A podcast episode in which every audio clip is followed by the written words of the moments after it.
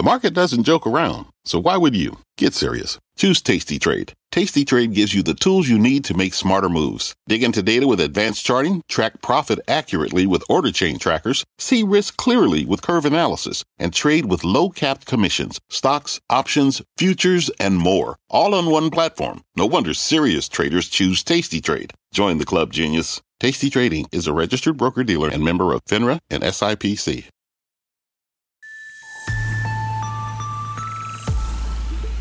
It was always hard in history to stand up against discrimination, brutal acts, pogroms, sexual violence. We are at the point where you have to stand up.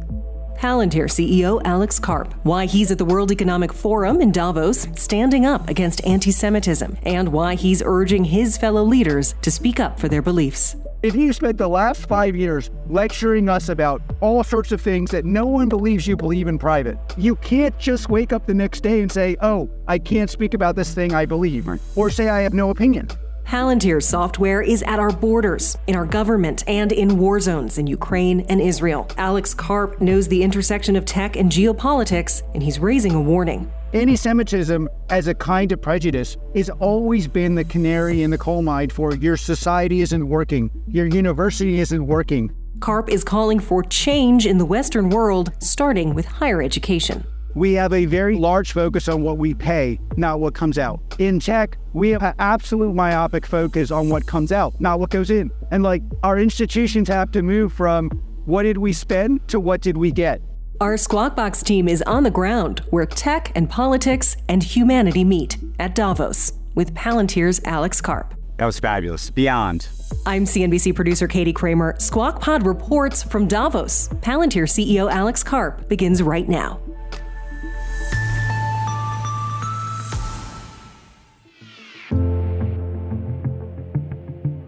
World leaders, business leaders, and tech leaders, all at the World Economic Forum in Davos, Switzerland, and many of them are stopping by our CNBC set. This interview is with Palantir CEO Alex Karp, who swung by the Alps for just a day. This year, he's a busy guy. So, where are you off to next? I know you just came back from Israel. I'm back to America. Palantir is all about data analytics and machine learning, and the company has famously, or infamously, worked with state actors, including U.S. Immigration and Customs Enforcement. The U.S. Department of Defense is a client. The company provides technology to militaries, like in Israel, where it's partnered with the Israeli Defense Ministry to aid in the country's war effort, and in Ukraine. Palantir software helps military leaders interpret drone and satellite imagery. Its visual recognition algorithms, according to a Ukrainian commander who spoke to Time magazine, help target target Russian military logistics centers with speed and precision. Palantir also has a product that combines the machine learning technology uses for military operations around the world and the large language models, or LLMs, that are used by artificial intelligence tech like ChatGPT. Palantir CEO Alex Karp sat down with Andrew Ross Sorkin in Davos. Alex, thank you for joining us. I'm very happy to be here. So here we are in Davos, Switzerland, but you just got back from a trip to Israel.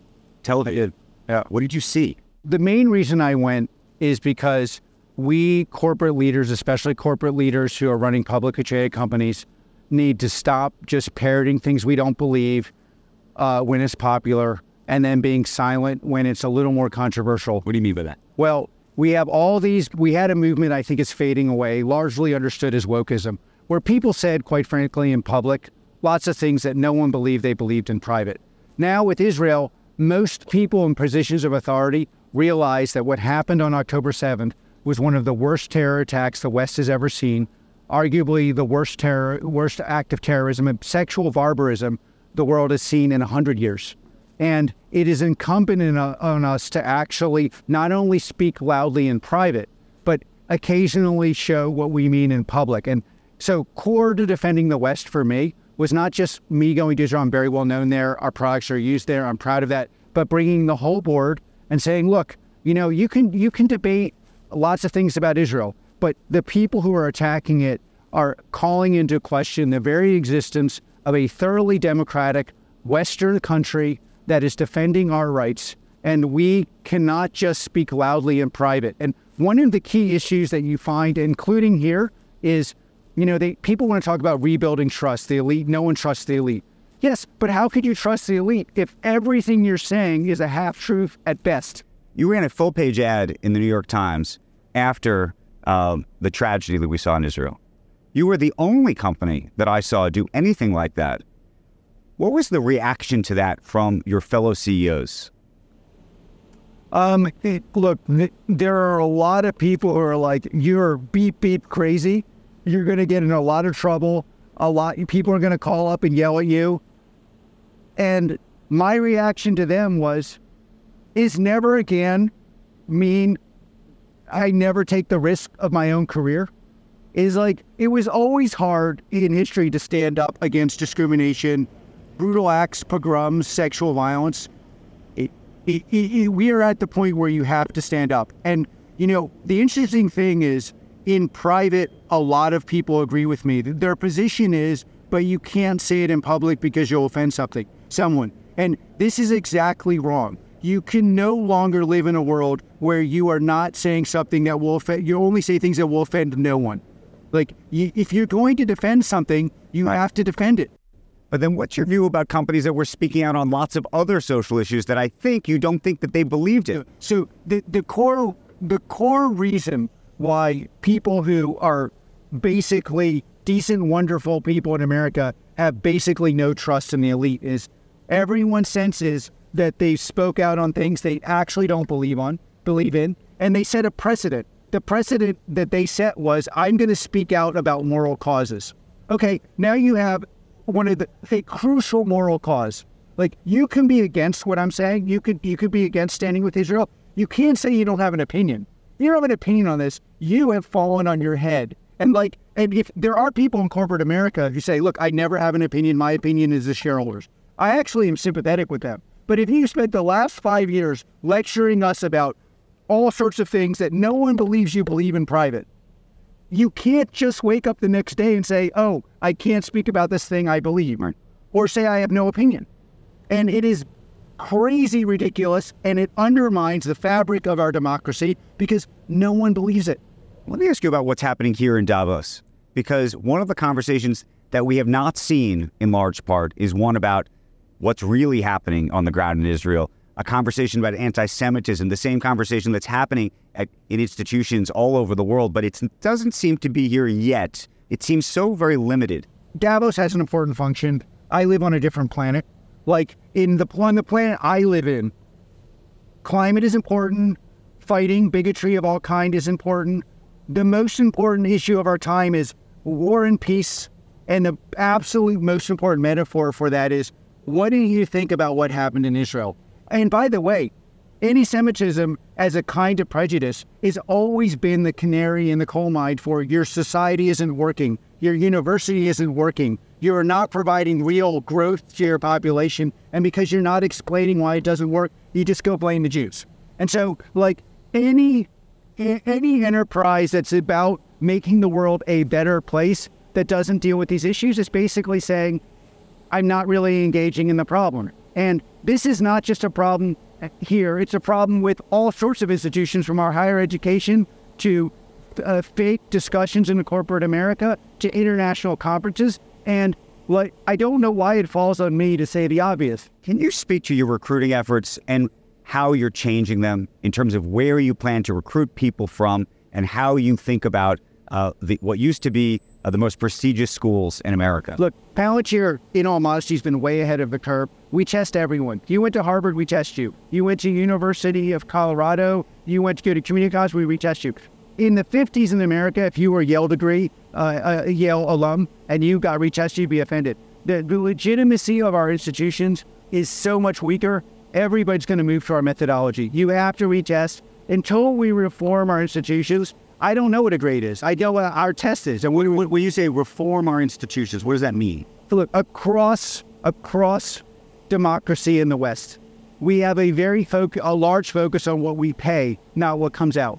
In tech, we have a like uh, a, a absolute myopic focus on what comes out, not what goes in. Right. And like our institutions have to move from what did we spend to what did we get, and that's very very scary because the the outcomes are are unfair, and that's why I'm actually a card carrying, still a card carrying progressive, because we have to take care of the people who are not going to benefit from the AI revolution, who are not going to participate, who need remedial help. But the reality of what the West needs to do in every institution is it does not matter what you spend, it matters what you get. And by the way, if there's one lesson of software, the single thing that America does better than any other country, it's not input, it's output. Can I ask you about the power and influence of America today? I spoke to Tony Blinken, Antony Blinken, Secretary of State, yesterday, and we talked about all of these different challenges, whether it's Israel, Ukraine, China. And the question is are these idiosyncratic challenges that emerged on their own, or did they emerge because of a power vacuum? And this is the critique of what's happening in the United States, of the, the polarization politics of the United States, and that, that, the, that the American influence isn't what it used to be. Let me give you a different riff on this. It's very confusing to the outside world. On the one hand, we are at 84% of the top 50 uh, tech companies in the world are American.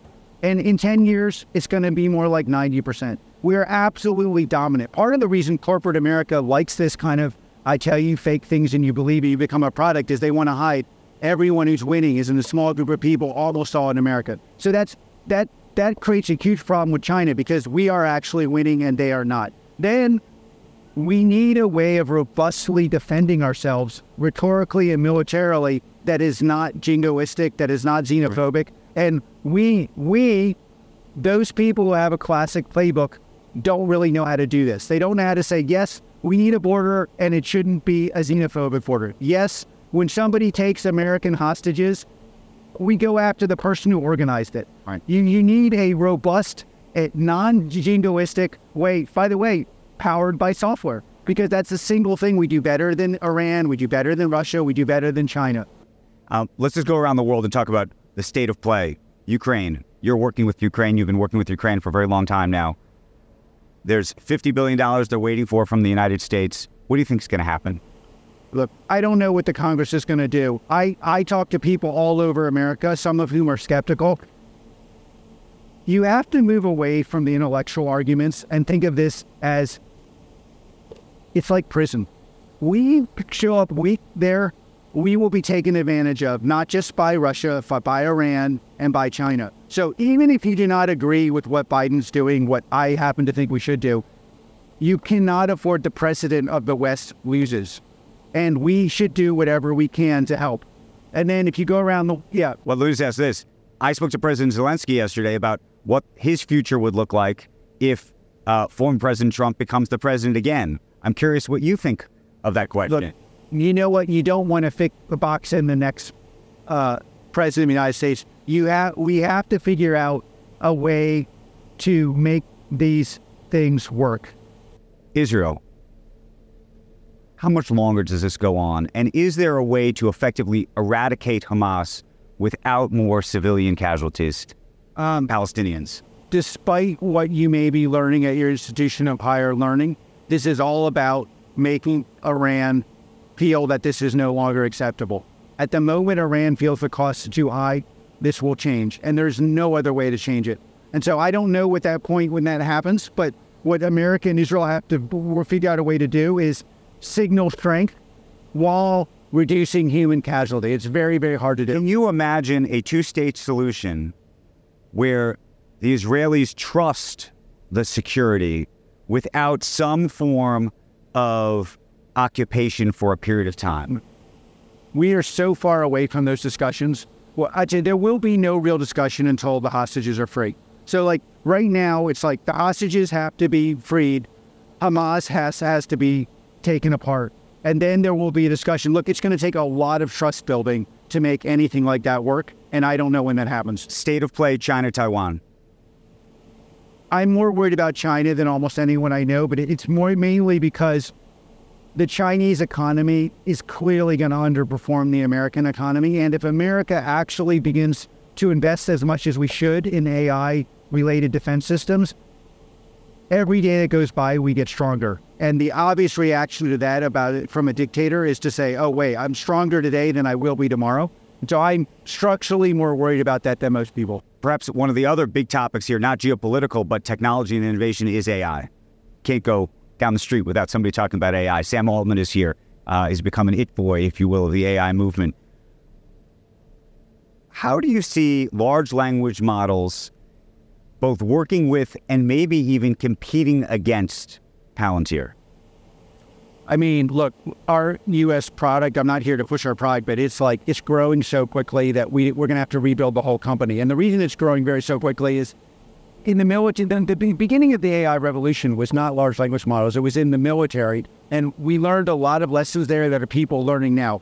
Currently, for a business, a large language model looks a little bit like self pleasuring. If you want to move from self pleasuring to transforming your business, you're going to have to learn how to manage that model and integrate it into the logic and knowledge of your enterprise. You won't be able to do that as well as you can do with Palantir. It appears that you may be uh, on the trajectory to becoming part of the S&P 500. What does that mean to you?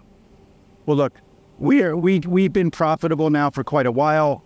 One never knows how they decide to select people, but we are we are we are committed to being profitable. We're a very strong. Co- look, the problems that exist now on the battlefield, in, in the intellectual arena, arena and in U.S. commercial especially, are completely Palantir-shaped problems. It's very important for our customers that we have shown the financial strength we have, significant profitability, billions of dollars in the bank, growth. That would be nice too. And so, but it's, it's a lot about saying, look, you're going to rely on us. So if you're relying on somebody, you'd like to know they're strong, and we're strong. When, when you think about the business, briefly when we were talking about AI, you said at some point we're just going to have to remake the entire business. What does that mean? Um, it, it, look, when you the, the the the shape of problems now is how do you move soldiers around? How do you move missiles around? How do you rebuild your enterprise? The the the, the differentiated value of, of enterprises is going to come completely down to can you do that?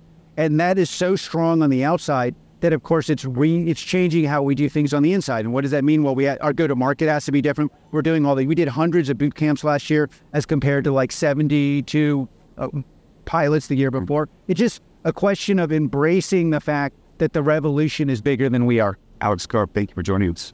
Thank you for having me. That was fabulous. Oh, fabulous. Beyond.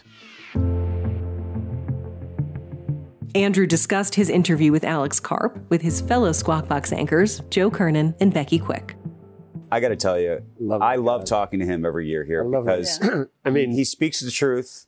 He he speaks his Fearless, truth fearlessly. He's fearless about it, and and and, and, and he does it with a nuance. It's not a you know it's it's not a one way or the other. But it can be- As No, but it's- he's thoughtful. He's very so thoughtful. You know, Yeah. he's a progressive, and he says a lot of things that. I think uh, you know. Don't sound Joe, like progressive. You're, you're, you're nodding uh, But- but- along with. No, I'm just No, saying it's no, very but- interesting but that we we conservatives think we are the true progressives because we want to move things forward. We don't want to throw a wrench in the works and ruin everything, which is what my view. Progressive policies are regressive, in my view.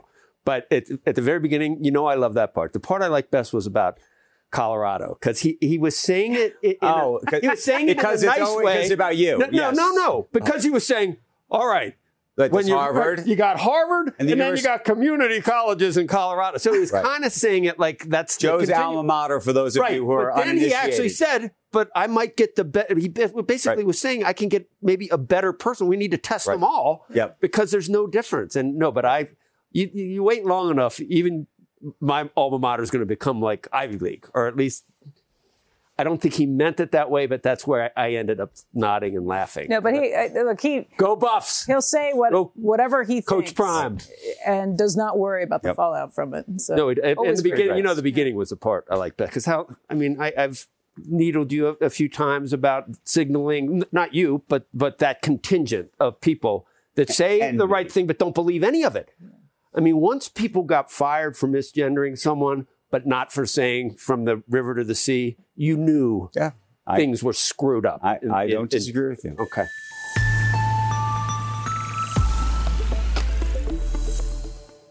From a flat tire in the city to a dead battery on a distant drive, AAA is partnering with T Mobile for Business to accelerate response times and get more drivers back on the road fast. Our nationwide connectivity powers location telematics, so AAA's fleet can find stranded drivers quickly while being fully equipped with the in vehicle tools to have answers when they get there. This is elevating the member experience. This is AAA with T Mobile for Business. Take your business further at T Mobile.com/slash now. What's on the horizon for financial markets? At PGIM, it's a question that over 1,400 investment professionals relentlessly research in pursuit of your long term goals. Specialised across asset classes, but united in collaboration, our teams provide global and local expertise. Our investments shape tomorrow, today. Pursue your tomorrow with PGIM, a leading global asset manager.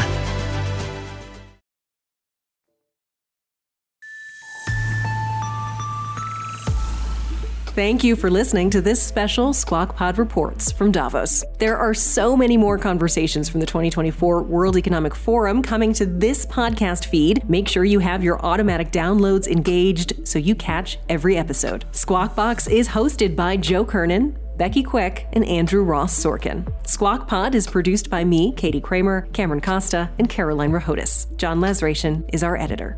Have a great day.